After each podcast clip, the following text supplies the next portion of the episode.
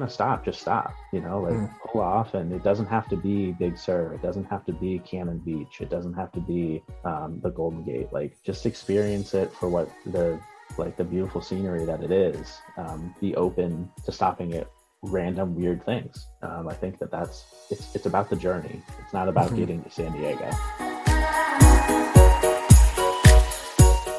Welcome to the Crossing It Off podcast, where each episode we share the stories of individuals that are living out their bucket slash life goal lists. I am your host, Roger Williams, and through hearing our guests' adventures, my goal is that you will find encouragement and empowerment to add and cross items off of your list.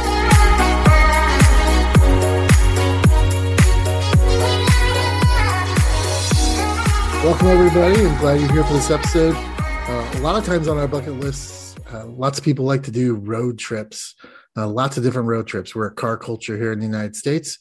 And so hopping in your car and going someplace uh, is, is an option.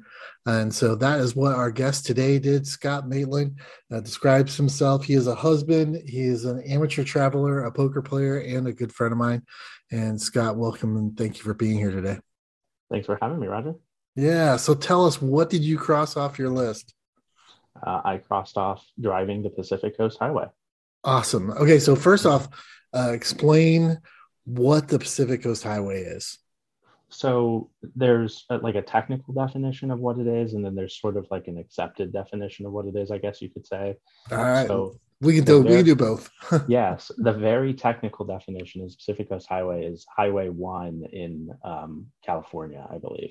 Okay. Um, and sort of more general is Pacific Coast Highways Highway 1, the entirety of the length of the west coast of the US.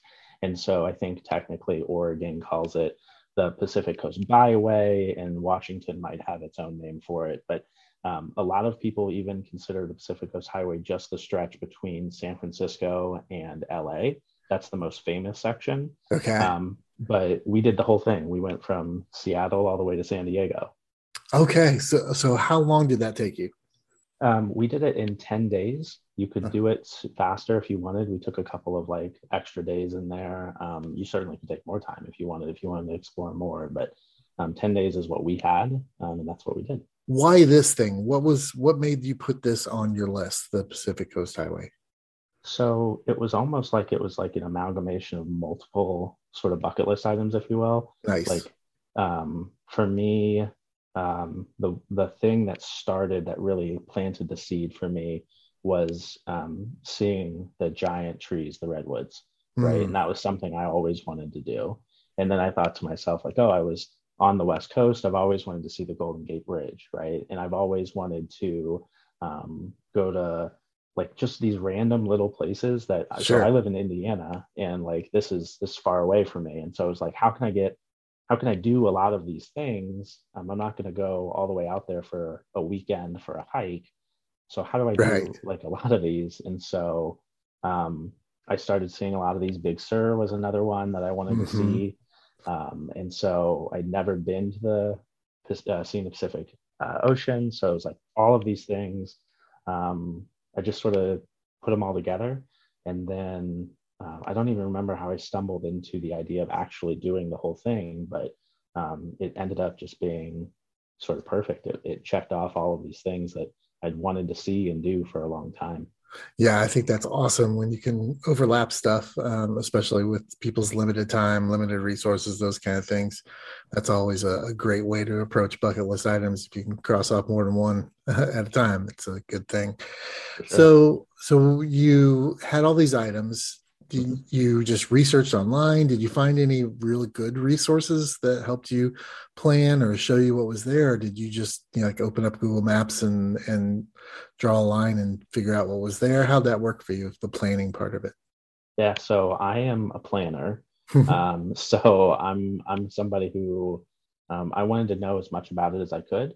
And mm-hmm. and while there are these major things that i wanted to see um, I was part of the experience is the trip. You know, a lot of times um, the destination is the thing that you're going to see, but you know, it's really like the journey. In this case, that was more of the trip, and so I wanted to experience that as best I could. So I started looking for things along the, the way that I could do. So I found like Atlas Obscura, which is like the fun little like sort of like novelty uh-huh. like they collect weird things right like they they find uh find weird things in every city and, and so looked on there found a lot of different things um, just randomly through travel blogs i'll say mm-hmm. one tool one tool that i found um, that was really helpful was um, wanderlog and that's wander with an a um, and it's just a tool that you can put in an itinerary and like actual points on a map and it'll tell you how much driving there is, how much distance there is between places, and it helps you collect points of interest, places to eat, um, you know, flights, things like that. And that was just really helpful. That's awesome. But, Do you pay for that app, or was that is that a free app? Um, there is a paid version, but I just used the free version, nice. and it had everything that I needed. Um, ultimately, um, my travel companions uh, are less of planners than I am, and so the the ultimate uh, decision was made that like the plan is to have no plan. And so we had these these major cities, a few points that we wanted to hit um, to make sure we were on pace, if you will. Mm-hmm. But um, you know, we flew into Seattle on day one and didn't even have a hotel booked. So um, there was a little bit of you know just like hey like we're three big dumb idiots with credit cards like we're gonna figure it out you know? So yeah. uh, yeah so there was a little bit of letting go and that was that was new for me and it was really fun that's uh, i love that. Um so that so that begs the question you cross this off your list but you you say you had some travel companions. Yes. how did that work out? Was were you just talking about trip and somebody said i want to go with or was it intentional that you like wanted a uh, road trip for your boys and your you know that you wanted to hang out with for 10 days? Um, i would say probably more the former. Um, so uh, two good friends of mine we were just talking about um, random things that we were doing um, that we were trying that we were looking forward to. Mm-hmm. and i kept saying like like you know like hey like i'm at the point in my life still where i can take 10 days off and leave you know all my responsibilities behind and uh, my wife's okay with it. Like i want to do something with it. And these are some things that i wanted to do. And one of my friends was like like he's like man if we can make that work i'm 100% there mm-hmm. and then one of my other friends he's less of a decision maker and he was just like yeah he's like that would be really cool but i don't know and i kind of strong armed him into it but you know like he he was he was he had a blast and um, he was glad that we that he agreed to it and that he decided to do it but um, it really just sort of happened. It wasn't it wasn't planned. That's pretty incredible. Uh, so, what was that part of the experience like for you? You know, traveling, you know, even with a partner, like a wife or a spouse or somebody or a girlfriend, that can be a hectic or stress filled situation. What what was it like traveling with these two other guys that you, you knew them pretty well? I'm guessing, and so it wasn't just like a coworker that you see once or twice a week. It, these are these are people that you've known for some time. But what was that part of it like? If you can, you know, tell us traveling with with your buddies. Yeah, you're right, and um, that was one of my fears going into it because um, 10 days is a long time and it's like 1800 miles and that's a long time mm. to spend with people um, and i had traveled with one of my friends before but not the other um, one of us is a really early morning person, one's a night owl. So it was going into it, we all knew that we were on similar wavelengths, but not the same wavelength. And so I think everybody just went into it with like sort of a bit of grace of just like, hey, like, you know, there's no plan. I've, you know, I, I told people going in, the only thing that I have to see are the redwoods. And I know that we're going to pass everything else I want to see. And, and so um, I'm open to whatever. And so just sort of um, everybody sort of took the position of if I want to do it, I'm going to say I want to do it, and everybody hmm. else was uh, willing to accommodate. Um, and and we tried to give each other space when we could, um, so that so that we could. Um, it was about experiencing it together, but also not killing each other along the way. So. I'm excited to announce the release of my new book, Live Out Your List Finding Joy Through a Bucket List Lifestyle. The book covers the three stages of the lifestyle, including bucket list mindset, bucket list creation, and bucket list management. It provides tips and strategies to enhance wherever you are in your bucket list journey. To learn more about the book and to receive 10% off when you purchase the ebook, visit crossingitoffpodcast.com backslash book. Purchase the book today and start to live out your list. Now back to the show. So when you say give each other space, what does that look like in the context of the trip? So, um, I mean, like literal physical space. So some okay. uh, there are days where uh, so we we pre-planned um, when we got close to San Francisco.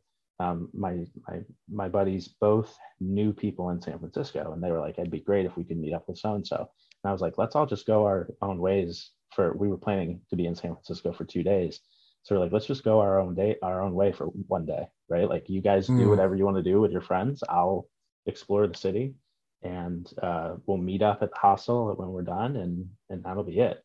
Um, and that was really helpful. And the other thing was like, um, you know, in the morning, breakfast was sometimes on our own. You know, like so one guy got up really early and he'd walk the city. Um, and just sort of walk around and see things and go to the coffee house and whatever. And then, you know, another guy was rolling out of bed at whatever 10 o'clock or something like that and then so um, that we tried to tried to accommodate that you know I, I, don't know if that answers your question oh yeah completely that, that definitely makes sense it's tough doing that um, with people you know let alone trying to do it with people you don't know um, so it sounds like you overall you all each had a good experience and were like you said, gave grace, which I think is super important uh, when you're traveling with other people. So, give a little bit more of the of the rundown of the uh, logistics. So, you didn't you flew to Seattle and you rented a car. That's correct. Yep. Okay, and then then you started driving. Where did you stay in hotels? You, I heard you use the word hostel. Um, yeah. You you guys aren't in your twenties anymore. No. No. so, so you know, a lot of times people think hostels. They think you know, um, college kids, you know, hippies, those kind of things. What was your experience? How often did you stay in hostels, and what was that experience like here in the United States for you? Yeah, so we stayed in a hostel in Seattle. Um, we stayed in a hostel in Portland, in San Francisco, and then um, Santa Monica and Venice Beach. Okay. So what is that four or five? And yeah. one of them for two days. And so you know like whatever five six days of the 10 day trip were in hostels.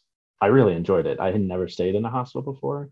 Um, and i i would highly recommend it. I mean uh, so there were three of us and right. so um, the the hostels we stayed at often had four room four bed rooms uh-huh. and so we just bought out the fourth bed and had okay. what was essentially a, a four four bedroom to ourselves. Um, and that's cheaper than getting two hotel rooms a lot of times. And it was nice. It was there. There were some more um, bohemian places that we went to.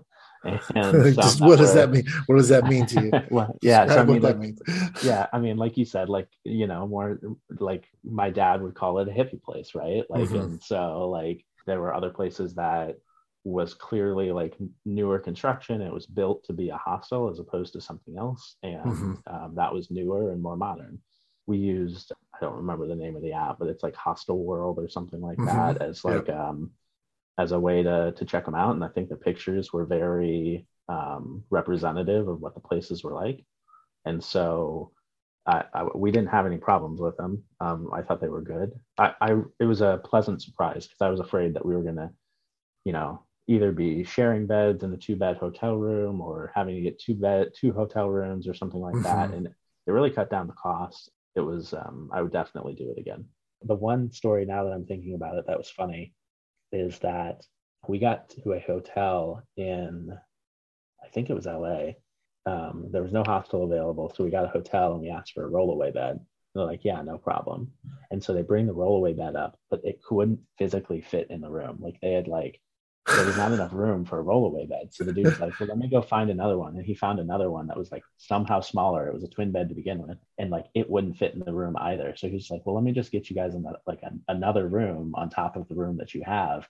and so then like we go and we get that second room and there was like something wrong with it like the toilet didn't work or something like that and like I, I didn't go to that room i like that one of my buddies went but it was just like there was nothing it was just like so weird. Like of all the things that could have gone wrong it was this completely random you know thing where we were yeah. completely safe and like complete it was a comedy of errors and it completely worked out but it was just like how do you have rollaway beds but your rooms don't fit accommodate yeah. Like, you know, like, my experience with hostels is more european and it's in dorm rooms with 20 30 beds in them sometimes um, did you meet other people did you was that a part of your hostel experience or was it just you guys came in and out slept and left and you know didn't get to experience that part or was that part even like there like the communal aspect of it um, so when we were in San Francisco, I spent some time hanging out in the hostel. I had some work to do, so I